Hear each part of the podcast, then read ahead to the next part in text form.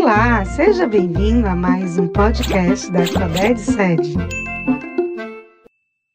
Caro estudante, seja bem-vindo ou bem-vinda ao nosso podcast de Biologia.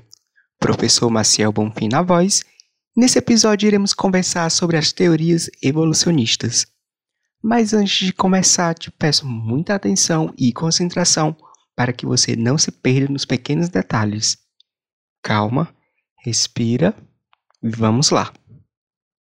Pois bem, com a variedade de seres vivos em nosso planeta, a corrida por respostas sobre o que provocou a origem das espécies atuais e de como elas se modificaram no decorrer do tempo sempre provocou na humanidade inquietações, com o surgimento de ideias como, por exemplo, o criacionismo, fixismo, a teoria da geração espontânea, o lamarquismo, a teoria da seleção natural, dentre outras hipóteses que você já deve ter ouvido falar em algum momento nas suas aulas de ciências ou biologia.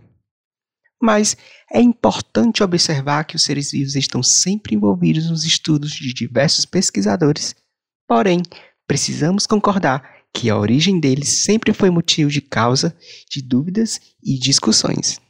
Dentro deste contexto, é importante lembrar que algumas das teorias antes consideradas verdades também são alteradas ao longo dos anos. Isso faz parte do processo que conhecemos como evolução, sobretudo com o avanço do conhecimento científico e com a presença das novas tecnologias ao longo das décadas e dos séculos. Mas, considerando nossas discussões, irei te contar um pouco sobre a evolução humana. Inicialmente, temos algumas teorias que são bastante discutidas dentro do meio das ciências. Grandes nomes referenciais de evolucionistas são inegavelmente presentes no nosso contexto enquanto ciências da vida. Não podemos deixar de falar, por exemplo, de Charles Darwin, um pensador que no século XIX revolucionou a nossa visão de mundo onde, nas suas contribuições, o caminho para a compreensão da vida foi significativo do ponto de vista da ciência. Com a visão darwiniana, a tese de que os seres humanos estão sempre em processo evolutivo semelhante aos outros seres vivos e existem relações de parentesco entre essas diversas espécies é uma das teorias que ainda é mais aceita no cenário atual mas para melhorar a sua compreensão e organização de suas ideias, irei comentar sobre cada uma das principais teorias evolucionistas que são evidentes principalmente em algumas provas externas. Vamos lá. Antes da teoria da evolução, acreditava-se no pixismo, onde todas as espécies surgiram no mundo da mesma forma como elas são hoje em dia, não sofrendo nenhuma modificação ao longo do tempo.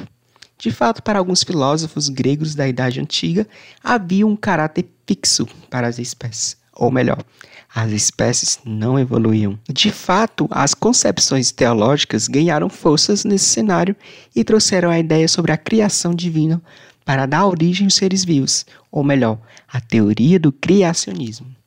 Segundo essa teoria, havia o fixismo sem a concepção de transformação das espécies e o número de espécies foi delimitado por um ser com força maior ou uma divindade maior.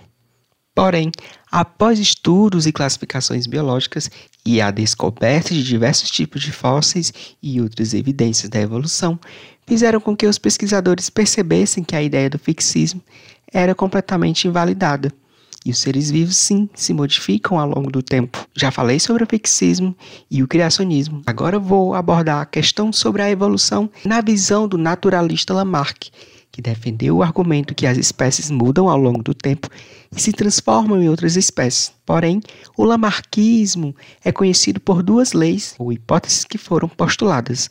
A primeira delas é a lei do uso e desuso, segundo a qual afirmava que para certos órgãos no caso, quando muito utilizados, esses órgãos seriam desenvolvidos. Porém, quando não utilizados, esses órgãos tinham a tendência de atrofiar. Um exemplo clássico, que são colocados didaticamente para entender esta lei do uso e do desuso, é justamente o pescoço das girafas. O seu pescoço longo, aquele alongamento, é devido à busca do animal por alimento em árvores mais altas.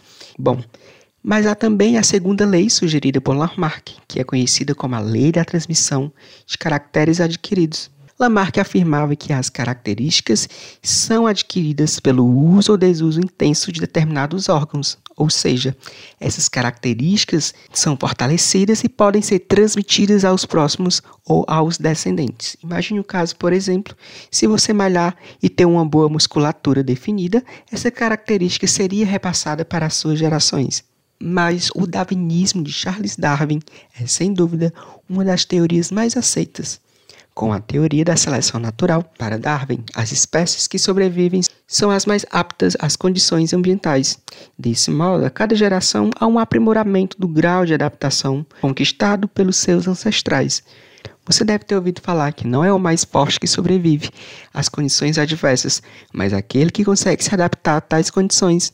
Apesar de seu importante trabalho, Darwin não conseguiu explicar de onde as características surgiam e como elas eram transmitidas através das gerações. Para isso, formulou-se a teoria sintética da evolução, que também é conhecida como neodarwinismo. Essa teoria inclui e relaciona a genética e a variabilidade com as características físicas observadas, por exemplo, sendo considerado uma teoria moderna, por ir mais além, considerando a seleção natural e os avanços da biologia molecular, por exemplo. Vale lembrar que são pesquisas e estudos com evidências ou estrutura como os fósseis, no caso, os restos ou vestígios de seres vivos que habitaram na Terra em períodos primitivos, que ajudam os cientistas nos avanços destas concepções que estou te falando.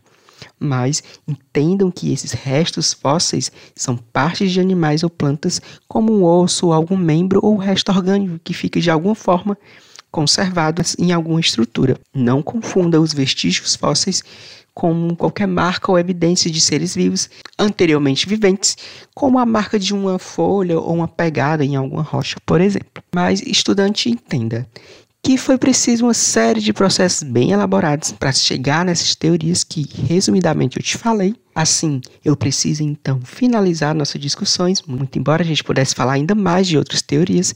Entretanto, iremos finalizar por aqui, mas você precisa fazer um aprofundamento dessa temática. Nesse sentido, te convido a ler o guia de estudo, resolver as questões propostas sobre esta temática. Assista a videoaula que já está disponível e até breve!